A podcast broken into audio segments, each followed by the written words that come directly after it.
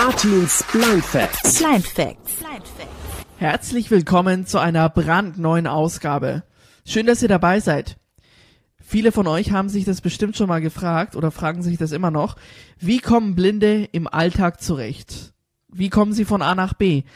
Oder wie lernt man kochen? Oder geht das überhaupt, das Kochen?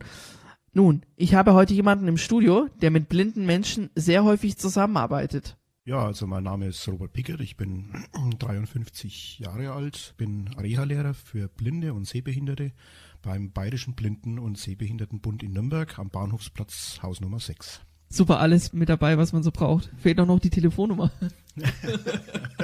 Die Telefonnummer, ja genau, das ist, ist ganz wichtig, ganz wichtig. Das ist die null neun eins eins für Nürnberg und dann die zwei drei sechs und dreimal die null. Herr Pickert, welche Funktion hat denn der Blindenbund oder der B B S B besser gesagt? Also der B B S B ist ein eingetragener Verein, der hat seinen Sitz in München. Der wurde ursprünglich mal eingerichtet nach dem Ersten Weltkrieg. Da gab es sehr viele Kriegsblinde und man wollte sich ja um diese Kriegserblindeten kümmern. Und das war so die, die ursprüngliche Idee. Und jetzt ist es allerdings so, dass der Bayerische Blinden- und Sehbehindertenbund für die Belange der, der Blinden zuständig ist. Also das heißt, wenn es um diese ganzen rechtlichen Belange geht, also sozialrechtliches, das heißt, man braucht einen Schwerbehindertenausweis oder man möchte ein spezielles Hilfsmittel äh, beantragen oder sonstige soziale Beratung. Dafür sind wir auf jeden Fall mal erstmal zuständig. Das ist ganz wichtig. Ist allerdings an den Mitgliedschaft dann auch gebunden. Und darüber hinaus ist es einfach, man muss es sagen, eine Selbsthilfeorganisation. Also das heißt, da gibt es ganz viele Blinde, Sehbehinderte, auch ähm, ehrenamtliche Mitarbeiter, die sich um die Belange der Blinden und Sehbehinderten kümmern. Und das heißt, wenn jemand frisch erblindet ist, hat ja seine Probleme, wenn man sich das vorstellen kann. Und dann ist es erstmal ganz wichtig, und das ist eigentlich so der oberste Gedanke in unserer Organisation, dann ist es eigentlich wichtig, dass man Kontakt zu Gleichbetroffenen bekommt. Und dann wird es wahrscheinlich schon ein bisschen einfacher, weil man sich dann doch mal erkundigen kann, wie es denn aussieht, wie geht denn der andere damit um oder wie ging es denn dem, ähm, vielleicht auch vor längerer Zeit, der da erblindet ist. Und ähm, ja, es ist eigentlich eine Selbsthilfeorganisation. Und ja, das ist eigentlich der Gedanke, der über dem Ganzen steht. Okay. Herr Pickert, was sind denn Ihre Aufgaben im B B S B? Ich bin seit fünfundzwanzig Jahren in etwa beim, beim B B S B, bin dort der sogenannte Rehabilitationslehrer für Blinde und Sehbehinderte. Ich muss dazu sagen, dass ich da allerdings nicht der Einzige bin hier in Nürnberg. Ich habe zwei ganz tolle Kolleginnen, das ist einmal die Frau Eiermann, Astrid Eiermann, und die Frau Obeid. Ja, wir sind sozusagen zu dritt hier in, wenn man so will, in Mittelfranken unterwegs und beraten die blinden und sehbehinderten Menschen vor Ort, also das heißt in der, in der Wohnung, im Haus, im Seniorenheim.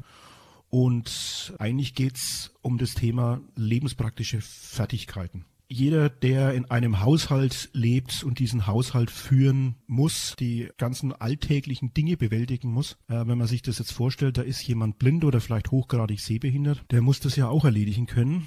Das heißt, es fängt vielleicht an beim Wäschewaschen, vielleicht bis hin zum Bügeln. Denkt man vielleicht an die morgendliche Verrichtung, das heißt also Kaffee kochen, Frühstück zubereiten. Dafür sind wir da und dann geben wir diesen betroffenen Menschen dann auch entsprechende Tipps und Tricks, damit die sich im Alltag wieder besser zurechtfinden. Wenn man sich jetzt mal vorstellt, Kaffee kochen, Kaffee eingießen. Jeder kann das mal ausprobieren, einfach mal mit geschlossenen Augen Kaffee oder einen Tee einzugießen oder vielleicht auch mal zu, zuzubereiten. Ja, da wird man wahrscheinlich relativ schnell merken, dass das so einige Probleme gibt. Wie ist es so mit Kochen? Äh, geben Sie da auch Tipps und Tricks und trainieren das mit Blinden und Sehbehinderten? Ja, ja. Ist natürlich immer so ein bisschen abhängig auch von den, von den Fähigkeiten des Betroffenen. Da muss man ein bisschen was vorschalten. Das heißt, es gibt einfach ein paar Systematiken, die man sich erstmal aneignen sollte. Das heißt, also beim Kochen geht es ja erstmal so auch ein bisschen um dieses Thema Hitze. Vielleicht auch, ja, heißes Fett ist auch immer nicht so ganz unbedenklich. Ja, wenn man sich jetzt vorstellt, als, als blinder Mensch steht man vor, vor dem ähm, Herd und hat eine brutzelnde Pfanne vielleicht oder einen Kochtopf voll mit, mit kochendem Wasser, dann wird es natürlich schon vielleicht auch ja, nicht so ganz einfach sein für denjenigen. Und da kommen Ängste dazu und dann sagt sich der wahrscheinlich, oh, das lasse ich lieber mal ganz, da kann ich mich verletzen. Und dann ist es natürlich wichtig, dass man erstmal diese Grundfertigkeiten lernen. Also das heißt erstmal lernen, mit der Hitze umzugehen, mit einer Bratpfanne. Da gibt es so einige Grundfertigkeiten, die man vorausschieben muss. Das heißt also erstmal vielleicht Gemüse putzen. Das ist nochmal so ein eigener Bereich. Ja, vielleicht auch Fleisch zubereiten. Das heißt also erstmal, dass man es erstmal wäscht, trocken tupft. Dann das Würzen ist ein ganz wichtiger Bereich. Und wenn man so diese einzelnen Fertigkeiten, sage ich mal, so ein bisschen sich erarbeitet hat und das unter Anleitung, dann kann man schon mal dran denken, dass man rezeptorientiert mal kocht. Das heißt, dann stellt man sich wirklich einmal vor den Herd und dann wirft man die ganzen Zutaten mal zusammen und dann wird mal wirklich richtig gekocht. Also, um das vor, vorneweg zu sagen, wir beide haben auch schon zusammen gekocht. Sie haben mir das ein mhm. bisschen gezeigt und anfangs äh, war es für mich natürlich auch ganz schwierig, da mit der Hitze umzugehen, weil ich davor sehr viel Respekt habe. Mit der Zeit habe ich aber gemerkt, dass das eigentlich gar nicht so schlimm ist. Ja, kann ich, kann ich ja bestätigen. Da gibt es mit Sicherheit auch ganz viele, die, die können nicht einmal kochen. Die trauen sich auch an die ganze Materie überhaupt nicht ran. Weil sie denken, sie könnten einen Fehler machen. Also ich spreche jetzt auch speziell von den, von den sehenden äh, Menschen. Also als blinder Mensch kann man kochen. Und man muss dazu sagen, wenn jetzt einer jetzt sagt, ja, der redet sich leicht, der sieht ja. Ja, also dieser Reha-Lehrer, der, der ist ja nicht blind, der ist auch nicht sehbehindert.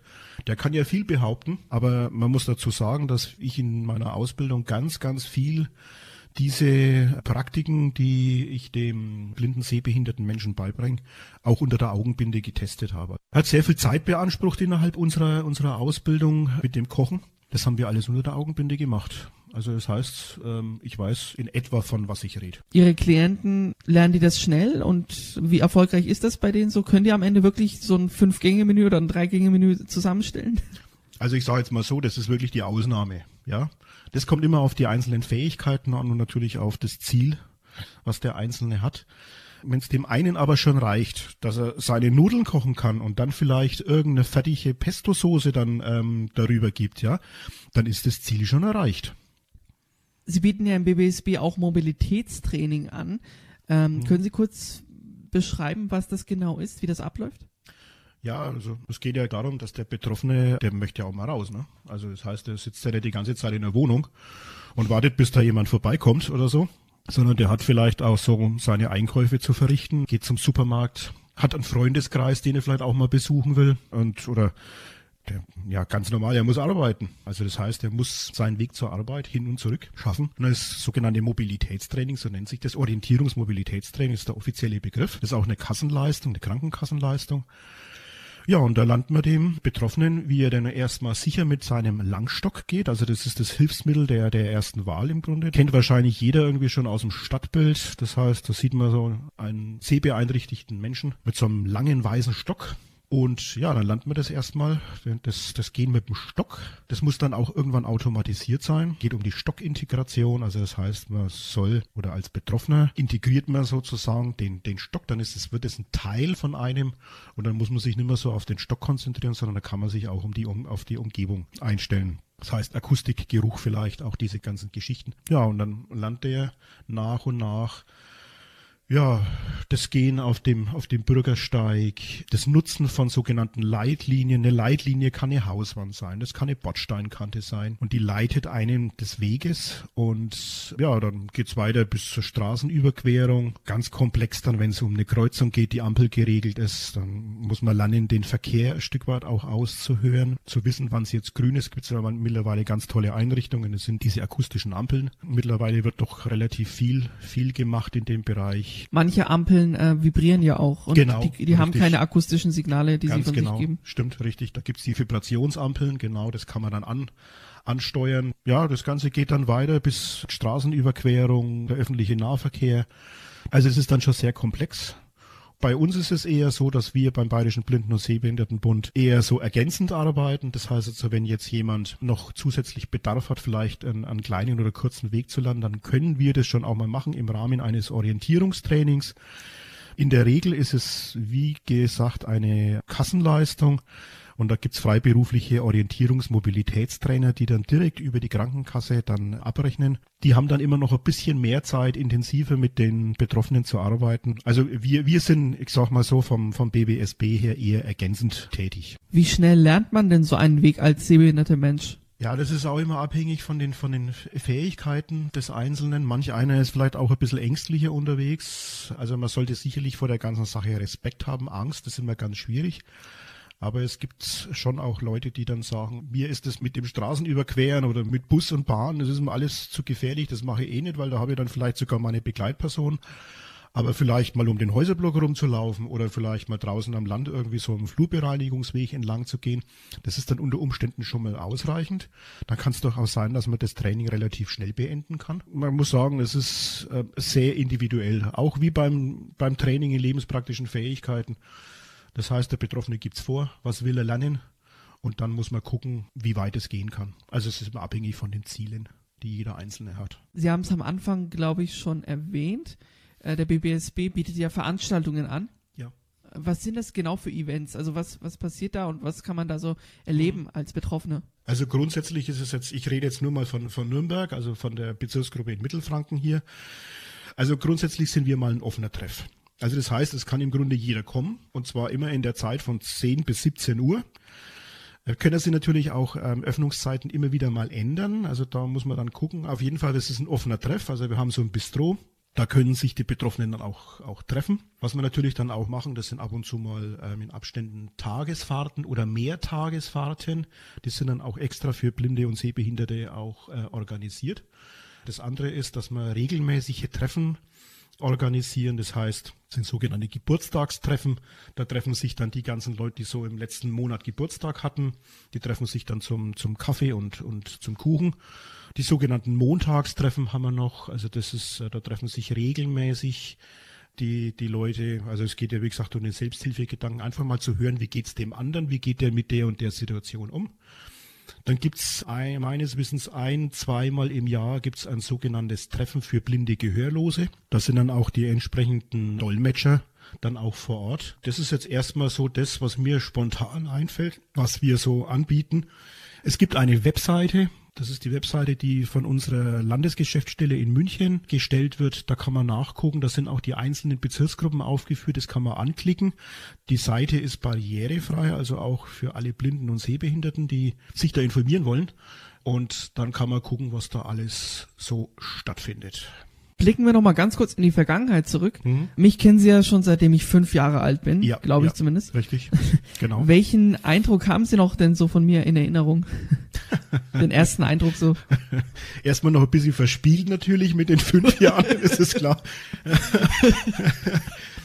Seine Eltern waren bestrebt, dass er, dass er schon in den jungen Jahren schon ein bisschen mit seinem, mit, mit dem Stock gehen kann. Das haben wir dann auch gemacht. Da waren wir, waren wir auch draußen, und dann hat, hat er, hat er einen kleinen Stock hat er gekriegt. Er war ja nicht groß, der Artin.